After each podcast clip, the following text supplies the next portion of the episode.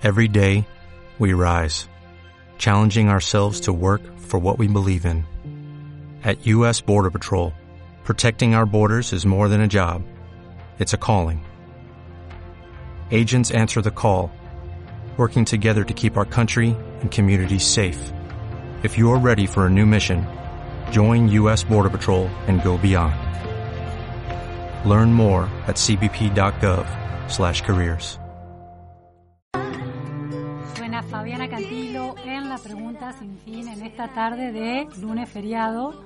Pasaron 43 minutos de la una de la tarde, 15 grados 4 décimas de temperatura.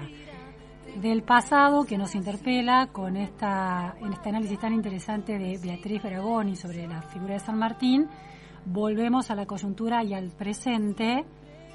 Está en comunicación telefónica Gustavo Marangoni. Muchísimas gracias, Gustavo, por estar hoy en la pregunta sin fin. Hola, Luciana, buenas tardes. Gracias a vos por llamar.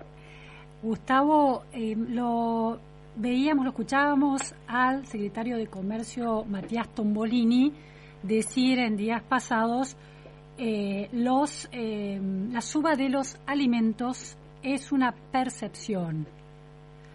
¿Cuánto, cómo ves desde la llegada del ministro de Economía Massa al gabinete hasta hoy la evolución de esa construcción de poder que intenta hacer Massa, bueno, en el medio de declaraciones como esta? Respecto de las declaraciones, vamos a adaptar algún dicho que, que escuchamos hace décadas, habría que dejar de declarar por dos años, ¿no? Yo, este, y, y, y, eso probablemente ayudaría, digamos, una cosa es la, la, explicación, ¿no? Es lógico que, que, todos los funcionarios y los políticos busquen explicar lo que pretenden, pero declarar y, y explicar no necesariamente siempre coinciden.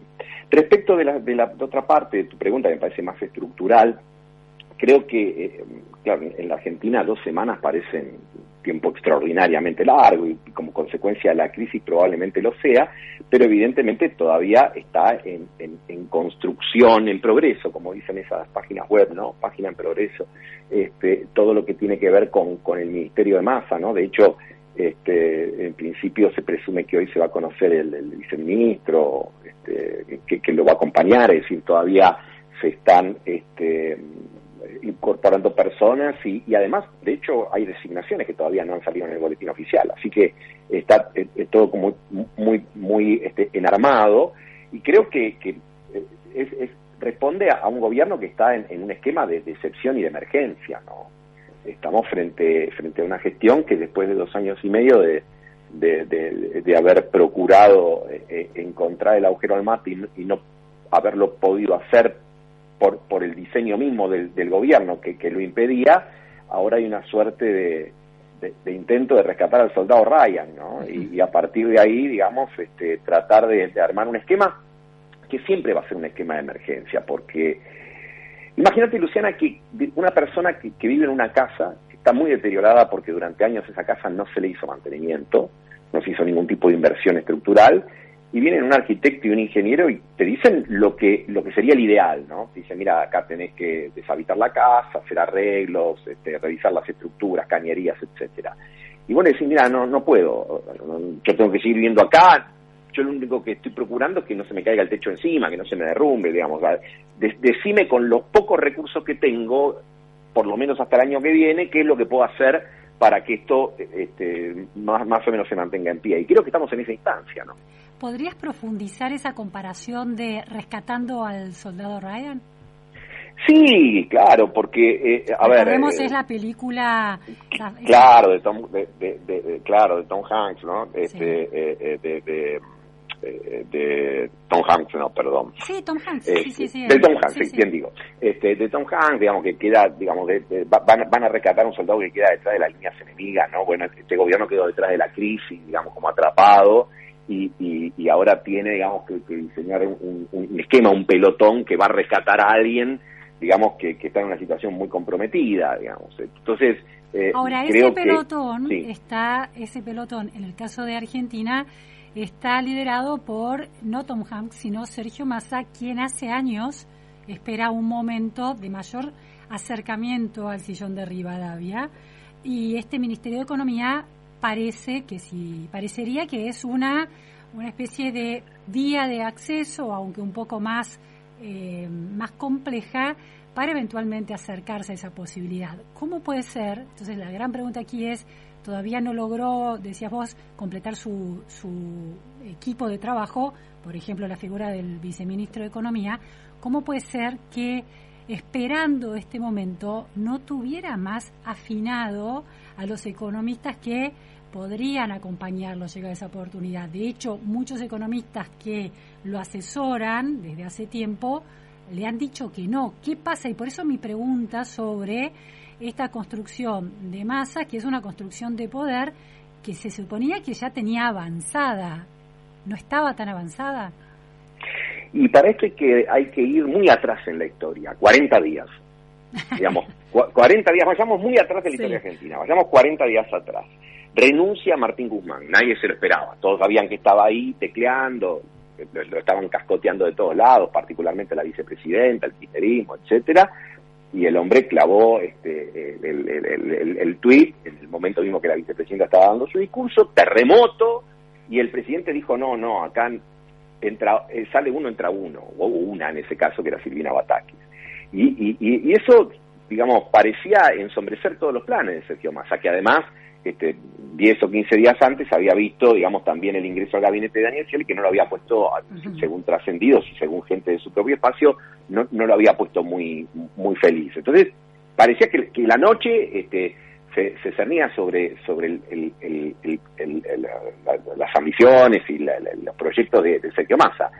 Y, y, bueno, después vinieron esos 15 días de furia, de esas tres semanas, digamos, de, de la, de la gestión Batakis, el dólar este, pasando la barrera de los 300, 320, 330, y ahí hubo que, este, bueno, eh, eh, convocar a los jugadores de nuevo y decir, no, no, no, nos va a tocar a nosotros, salimos a la cancha, pero pasaron muchas cosas, como diría otro presidente, eh, este en el medio, pasaron cosas, y las cosas que pasaron fue que, bueno, que, la vicepresidenta y Sergio Massa hicieron una suerte de acuerdo para terminar de, de, hacerle al presidente una oferta que no podía rechazar y la oferta que no podía rechazar era la reestructuración del, del, gabinete de una manera más amplia de lo que el propio presidente quería, porque el presidente quería, digamos, hacer como un mínimo cambio y bueno, eh, finalmente no pudo rechazar la oferta y creo que en la última conversación que, nosotros mantuvimos, yo te decía que estamos en este esquema de, un, mini presidente, un superministro, una mega vice.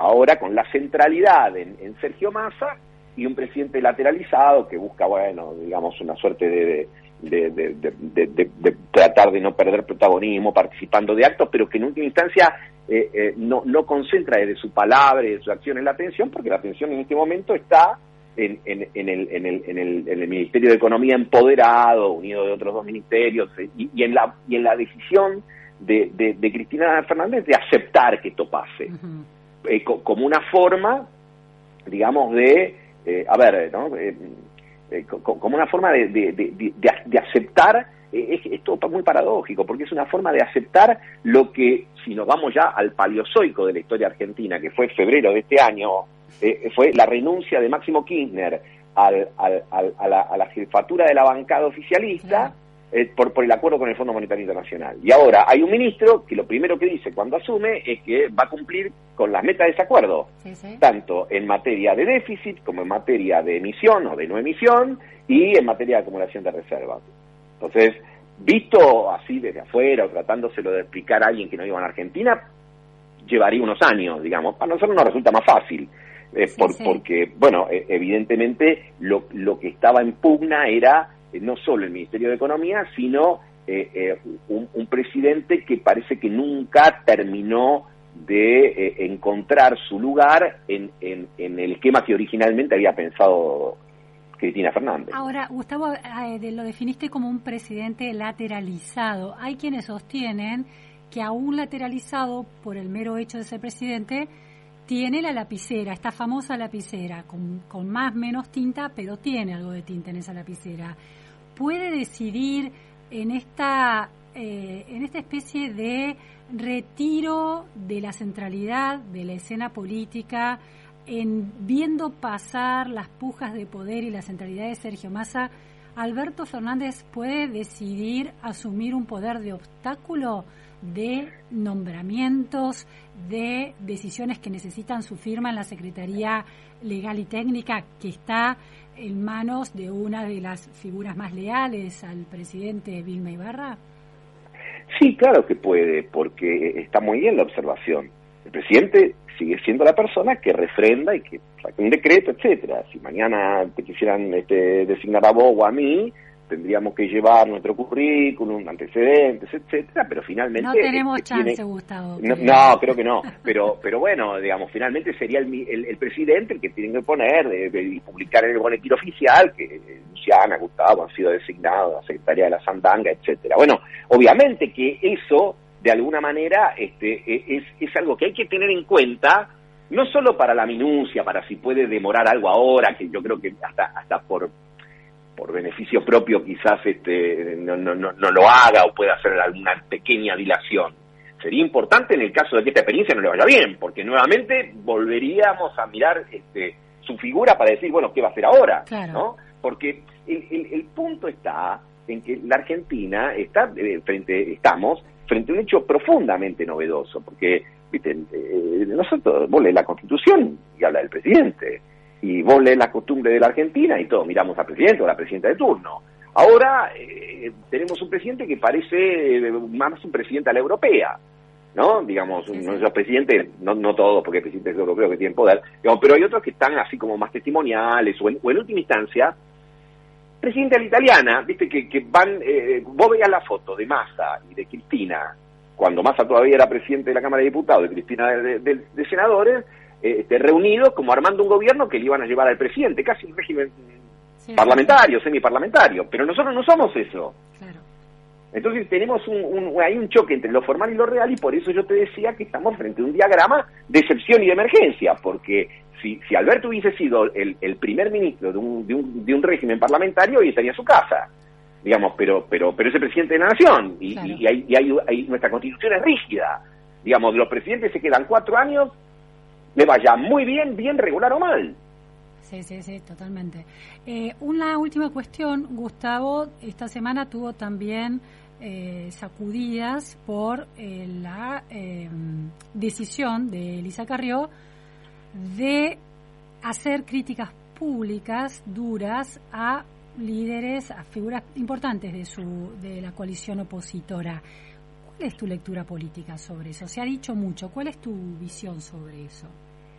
A mí me parece este, que, que, Carrió especularmente a lo que hace Cristina es como la hizo 9000 del otro lado de la frontera, ¿no?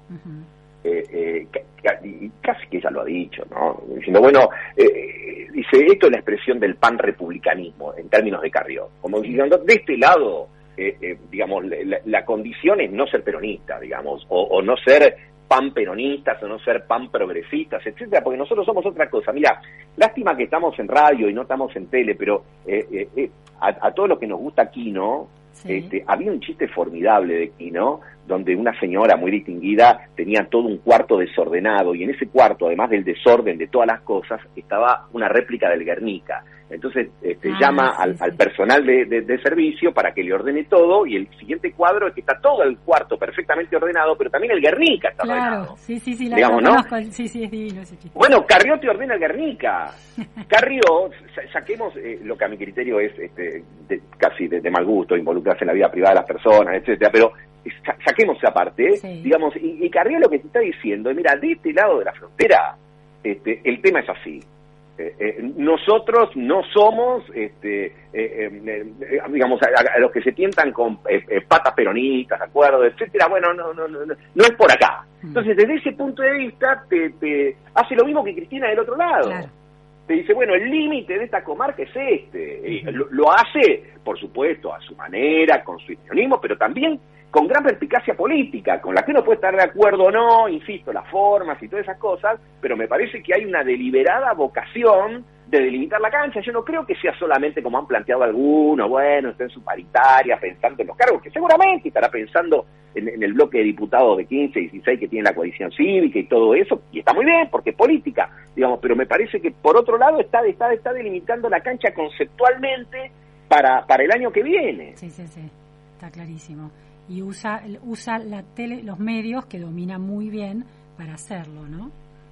Absolutamente, porque tiene, conoce la gestualidad, de la guiñada de ojo cuando mira la cámara eh, eh, eh, o, maneja las redes sociales. Es decir, en ese sentido también hay, seguramente que ni a ella ni a Cristina le gustaría que, que, se, que uno las compare, pero pero tienen muchas cosas en común, pero muchas cosas en común en, en, en, cuanto a la construcción de personaje, en, en, en, el, en el cuidado que tienen de, de, de, su de, eh, el cuidado y en la interpretación que tienen de sus propios núcleos eh, duros o fieles y, cómo los cuidan y los cultivan y, y de alguna manera buscan ¿eh? que, que eh, digamos, eh, buscan evitar el Guernica, ¿no? Como en el chiste, buscan diciendo, no, vamos a poner una imagen más limpia, porque si no algunos se pueden confundir.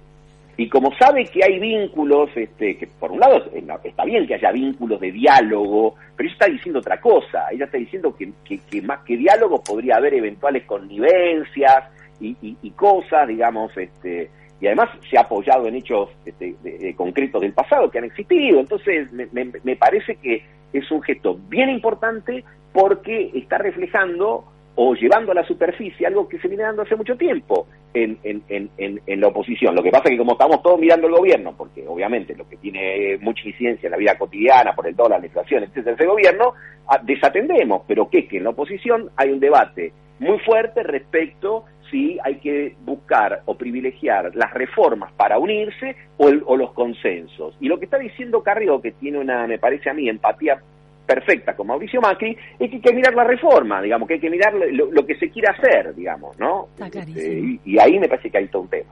Muchísimas gracias, Gustavo Marangoni, por este análisis. Gracias a vos. Bueno, era Gustavo Marangoni, politólogo, analista político, pensando el escenario presente, el más coyuntural, el de la política, la oposición y el oficialismo. Tenemos un mensaje de un lector que plantea, bueno, Canadá no tuvo guerras de la independencia, bueno, es cierto, no hubo las guerras como nosotros concebimos de una colonia frente al imperio, pero hubo guerras en Canadá, la guerra anglo-estadounidense, cuando Estados Unidos pretendió disputarle territorio a la corona británica en Canadá. Canadá estaba era parte de la corona británica y el proceso de independencia es muy distinto, pero hubo otras guerras este, y enfrentamientos en suelo canadiense que hacen a la historia. Esto en relación a los héroes que se celebran o no en los actos escolares. Y de hecho hay monumentos también a este, héroes de, de esas guerras, aunque no son tan centrales como la Argentina. Hemos llegado al final de la pregunta sin fin en este día de feriado. En la operación técnica estuvo Esteban Cavaliere y en producción y en redes Juan Sebastián Correa. No se vayan, si Maxi Palma con Millennium te acompaña. Gracias. Hasta mañana.